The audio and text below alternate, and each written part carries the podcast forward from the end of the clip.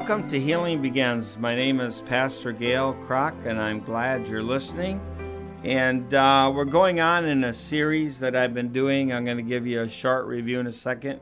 Before I do, I want to say that this program is brought to you by Family Tree Medical of Hastings, Michigan. And another disclaimer on the program is that we always believe in medication, and you should always go to your doctor when dealing with your health care and your medication, and or to your psychiatrist when you're dealing with psychiatric medications, because if you just try to get off them without the doctor's help, some of them can have uh, quite a big effect on your body as far as withdrawals and different things like that. So always go to your doctor. So we've been talking about reversing the mental health illness process. And I first talked about soul slivers and mental health, how our hurting events can deeply affect our mind, will, emotions, and our physical body. Then I talked about reversing the mental health illness process, and I did a teaching called The Heart of Healing. Then I talked about the importance of true identity. And then we last time we talked about changing the way you think all of these programs can be found on the radio's website under podcast. Just go back to the radio's website and you can re listen to past episodes and past programs. So, so, today I'm continuing to go on with changing the way you think because the way you think will determine and chart a course for the future and the outcome of your life. Pathway number seven keeping an attitude of gratitude. The Bible says in 1 Thessalonians 5:18 that we are to be thankful in all circumstances. Well, excuse me, I don't always feel thankful in all circumstances. Man, it's really difficult, but being thankful, having an attitude of gratitude is so important. You know, your attitude will determine your altitude. It was like the little frog there were two frogs that fell in the can of cream. They kicked and they sputtered and they kicked and they sputtered. And the one little frog said, The world isn't going to miss one more frog. So he gave up and he died. The other frog said, I'm not going to give up. The world isn't going to miss one more frog. But I refuse to give up. He kicked and he sputtered and he kicked and he sputtered and he turned the cream to butter and hopped out. So his attitude helped him to get out of the situation and the circumstances that he was in. And just like you and I, our attitude of gratitude, being thankful. You know, I learned the old hymn growing up Count your many blessings, name them one by one, and it will surprise you what the Lord has done. So I just really want to encourage you to have an attitude of gratitude you might say, Lord, I need your help. You know, breaking out of a bad attitude can be extremely difficult, but with uh, the Lord's help, you can do it. Pathway number eight there is power in our words. It says in Proverbs 18:21, the power of life and death is in the tongue, and you can eat the fruit thereof. And I want to say this don't speak words of death over your life. Don't don't say, "Oh, I'm going to get sick. I know it." Or I know I'm going to be a failure. I'm not going to make it. You got to start speaking words of life. And you need to say, "Lord, forgive me. I break the power of my own words." And don't don't speak words of death over yourself and don't speak them over your kids and your friends. Start speaking words that bring life, that bring hope, and bring encouragement. Pathway number nine there is power in speaking God's word. The Bible says in Isaiah 55 11 that when God's word goes out from his mouth, it will not return empty. It will go and it will accomplish the purpose that God has sent it for. So, speaking God's word, there is power in God's word. Another reason there's so much power in God's word is simply this. The Bible says in Psalm 103, verse 20, that the angels do the word of God. So when we speak God's word, what will happen is the angels will listen and hear and be dispatched and go do what you're praying about. But the Bible also says in Matthew chapter 5, verses 23 through 24, you can look that up later, that when we're going to believe for something from God, when we're speaking God's word, when we're asking that the mountains be removed in our life, we also got to be walking in forgiveness with other people. You can't say to that mountain, Be thou removed and cast into the sea, and be walking in unforgiveness at the very same time. In Matthew chapter 5, it talks about, you know, speaking to the mountain and commanding it to be removed. And then the very next verse, in verse 23, it says, If you have anything against your neighbor, get leave your gift at the altar and go your way and make it right. Now, there is a reason that that's in the Bible that way. And the reason for it is simply this God wants you to know He wants to remove the mountains in your way. He wants your words to have power, and He wants when you speak God's word to have power. But you got to be walking in forgiveness with those that have hurt you. Pathway 10 We can overcome and resist temptation. 1 Corinthians 10:13 says, "No temptation has given you but such as is common to man. But God is faithful, who will not allow you to be tempted above that which ye are able, but also will with the temptation provide a way to escape, that you may be able to bear it." Now, overcoming temptation takes time. And especially if you're dealing with an addiction, you might find yourself falling down and getting up, falling down and getting up, falling into that same old trap but I want to say never, never, never quit. Never, never, never give up. And the Bible says that God always provides a way out and that He will give you the power to resist. And the Lord wants you to know you're not the only one going through the temptation that you're in because the Bible says that temptations are common to man. And what that means is that there are things that people have gone through and temptations, and there have been people that have overcome and got the victory, and so can you. And then in James chapter 1, verse 14, it tells us that many of our own temptations come out of our own evil desires. So we need to really keep track of who we're keeping company with, who might be drawing us back into some of our old evil desires. But maybe we need to think about what our evil desires are, then find scriptures that address those evil desires and we're be, when we're being tempted, um, just to be able to use those scriptures to fight against the evil desires. Then, pathway 11, we need to be careful with who we keep company with.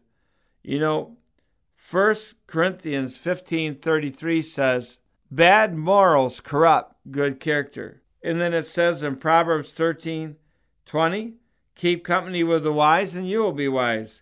If you make friends with stupid people, you will be ruined. And so we need to really be careful who we're talking to, who we're hanging out with, and we need to begin to find a new circle of friends.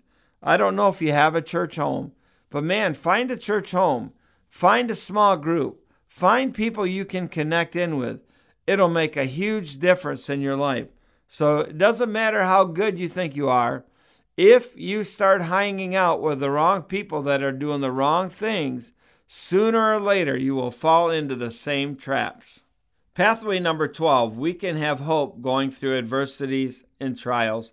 In James chapter 1, it talks about that we are considered pure joy, brothers, when we face trials of many kinds, because we know the testing of our faith develops perseverance and perseverance must finish its work so that we can be mature and complete, not lacking anything. And I want to share this the key um, to going through a trial is going through it with the right attitude. That's the key.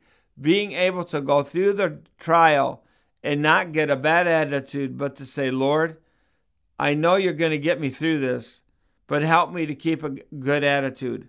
Help me to learn all the lessons. And help me, Lord, to be able to tap into your presence and to have a good attitude so I don't have to go through this mountain again. And so there is always hope when going through trials. It'll help you gain perseverance and, if gone through the right way, maturity. Now, pathway number 13 we can have peace in the midst of the storm. I'm looking at three scripture references right now Isaiah 26 3, John 14 27, and John 16 33. Isaiah 26 3 says, I will keep him in perfect peace whose mind is stayed on thee because he trusts in you. John 14 27 says, My peace I give you, my peace I leave you, not as the world gives. Do not let your hearts be troubled, do not be afraid. John 16 33, I have told you these things so that in me you may have peace. In this world you will have trouble. Take heart, I have overcome the world. If you want to keep your peace, these scriptures have one thing in common. You can have your peace as long as you keep your eyes on Jesus. So many times we're going through things and things happen and it's like being hit. I don't know if you've ever had someone hit you in a vehicle. It's like it just really knocks you off course. Well, things can happen in our life that knock us off course, that cause us not to keep our eyes on Jesus. But I'm telling you, um, put your eyes right back, right back on the Lord. Don't don't have your eyes on the waves and the winds. Don't have your eyes on your circumstances. Keep your eyes on Jesus, and I know that's very difficult. Pathway 14 We can have freedom from all fear. 2 Timothy 1 7 says, God hath not given you a spirit of fear, but power, love, and a sound mind. It's interesting. It calls it a spirit of fear. Now, we have a spirit, we have a human spirit, and we know there are evil spirits. So, a spirit of fear, you can ask the Lord to bind it, take it away, and you can give that right back to the feet of Jesus and let Him have it. But if you are binding fear and giving it back to the Lord, then you must also change what you're thinking on. Go back to Philippians chapter 4, meditate on it, memorize it, and make sure you have it in your mind and in your heart. Thy word have I hid in my heart, that I might not sin against thee. And when we have God's word in our heart, we can use it when we're in the midst of the storm. Pathway 15 God gives us the promise of sleep. Oh man, sleep's important. I love laying down at night and being able to go to sleep. And you're listening to this program in the middle of the night and you might thinking, wow, I'm awake. I have a hard time sleeping. The Bible says in Proverbs 3 24, You will not be afraid when you go to bed. You will sleep soundly through the night. And so the thing that you want to do is say, if you can't sleep at night, what are you thinking about? What is it that you're causing you to stay awake? You might have to go back to pathway five and cast your cares on the Lord, which is a daily process. You might have to go back and on the radio station's website and listen to some of the other programs and begin to help yourself and educate yourself on what you can do to keep your mind peaceful. You know, he says in Psalms 4 8, You will lie down and sleep in peace, for you alone, O Lord, allow me to dwell in safety. So God promises sweet sleep. Pathway 16, we can achieve victory through spiritual warfare. Yes, I believe in spiritual warfare. I believe there's devils, demons, angels, Jesus. And the good news is, 2,000 years ago, Jesus won the victory on the cross through his death and resurrection. So you can achieve victory through spiritual warfare. You say, what are some of our different weapons? Well, you have the armor of God, you have the blood of Jesus, you have the name of Jesus, you have the confession of sin. Oh, yeah, that's a weapon too.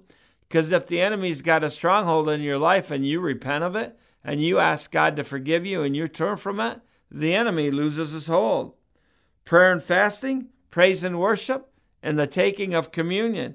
All of these are different weapons you can use to win victory in your situation when you're under spiritual warfare. Now the Bible says in Hebrews 1:14 that angels are ministering spirits sent forth to minister to those who shall be heirs of salvation. And God wants to help you. You can ask the Lord in Psalm, I think it's 34, verse 7 says that the angel of the Lord encamps around those that love and fear him, and he delivers them. So you can ask the Lord to send his angels to help you. Pathway 17, putting the past behind you. You can't get into the future hanging on to the past. You've got to put it behind you. You might have to come in for healing from the wounds of the past, but you can definitely go forward and leave the past behind. Philippians chapter 3, verses 12 through 14 says, I do not claim to have already obtained all this, but one thing I do, forgetting what is behind and straining toward what is ahead, I press toward the mark, the high calling of Christ Jesus. So, every time you're going to try to go forward, the enemy will throw your past in your present. He will try to get you to focus on it, to fixate on it. He'll try to convince you you can't get past it and your future is not available to you. I've got good news. You can get healing from the past. Jesus came to set us free and he came to heal us. You might have to get a hold of Spiritual Care Consultants 269 929 2901 in Hastings and sign up for an appointment to get healing from your past. We don't have you relive the past. We have a process where we take the past to the cross. In Mark chapter 5, verses 1 through 20, and I'm not going to read this, there was a man that lived in the tombs and cut himself with stones. Day and night he would cry out and cut himself with stones. In this scripture, the word tombs is used several times, and it means to build a monument in your mind to a painful event and to live in that place of pain over and over and over. If you do that, it becomes a place of death, demonic torment, and you need healing from that. So if your past is keeping you from your future, I have good news. You can be healed, you can get free of it, and you can have the life that God has for you. Pathway 19 God gives us a promise of restoration. You know, in Revelation 21 5, he who sits on the throne says, I am making all things new. He said, Write these things down because these words are trustworthy and true. Man, I've got good news for you. God's got good news for you now. He's got hope for you now. He's got restoration for you now. Today, He wants you to start walking in the fullness that God has for you. So, I just want to encourage you again to go back and listen to past programs. In our final pathway, pathway 20, God has a plan for your life. Jeremiah 29 11 says, Know the plans I have for you, saith the Lord plans to prosper you and not harm you, plans to give you a hope and a future. Some versions say an expected end. Now, if you're living and breathing and listening to me tonight, your future still awaits you. You I know what you're saying. You don't know what I've done. You don't know all my failures. You don't know all my mistakes. And I want to say you're right. I don't know all those things, but I do know this. I know the one who can take all those things that you've done that you feel can never be redeemed. And I know him. His name is Jesus. He has a way of going back into your past and bringing healing and life to you. And he has a way of bringing healing and restoring all the years the locusts have eaten, the years you thought nothing good could ever come out of. He has a way of redeeming it, healing it, and taking you from your past and bringing you in your future. And He has a way to make your misery your ministry. And in the end, you can wind up helping people to get out of the very same things that you were trapped in at one time. But I want to say this you and I must take the time to go back and get healing in our life from the past, those things that are still healed. You know, Jesus said, The prince of this world is coming, and he has nothing in common with me. So many times when we're trying to help people get out of the darkness, but we got the same darkness in us, then we lack authority to help them. If you're talking to someone who's an alcoholic and you're still struggling with alcohol, you're going to lack authority. So it's time to go back and get healed up and get redeemed from the things of the past. God can help you. I remember a young man, and he doesn't mind me using his testimony. His name is Jason. He was a military uh, veteran, and he had been in black ops, and he had done several things behind enemy lines, and he had so much pain and torment, he never thought he could ever be healed and get to his future. And I got news for you. He at one time was on on like 15 psychotropics. Today he's healed up. His PTSD is gone, and we worked with this psychiatrist, and he got off all the medication he was on. Now I know what some of you are thinking out there today. This is a little bit too good to be true. You know, nothing is impossible with God. And I remember when I taught him the new pathways, he took the time, I never had anyone ever do this. He took the time to write out everything I said word for word. And when I asked him why he did that, he said, Well, they told us in the military, you read this manual or it might cost you your life. He said, We read every word of that manual. He said, I'm taking the same approach with you. Now, he had been in 20 years of counseling, but he hadn't gone nowhere. And he came through spiritual care within about 15 to 18 months. He had totally recovered from the past. At one time, his family said they would never be back together with him because they were afraid of him. Now he got his family back, he got his son back, he got his life back. It kind of sounds like a country song could be wrote about his life. And now his misery is his ministry. Now he ministers to his wife and his family and his son. And now he ministers to the homeless on the streets. He has had a total transformation happen in his life. And what I want to leave you with today, and the same transformation is available for you. Now, this is the end of our series on really on overarching title, Reversing Mental Health Illness, but I want to pray for you today. Lord, I pray for all those that are under the sound of my voice that you would give them new hope, new strength, and encouragement.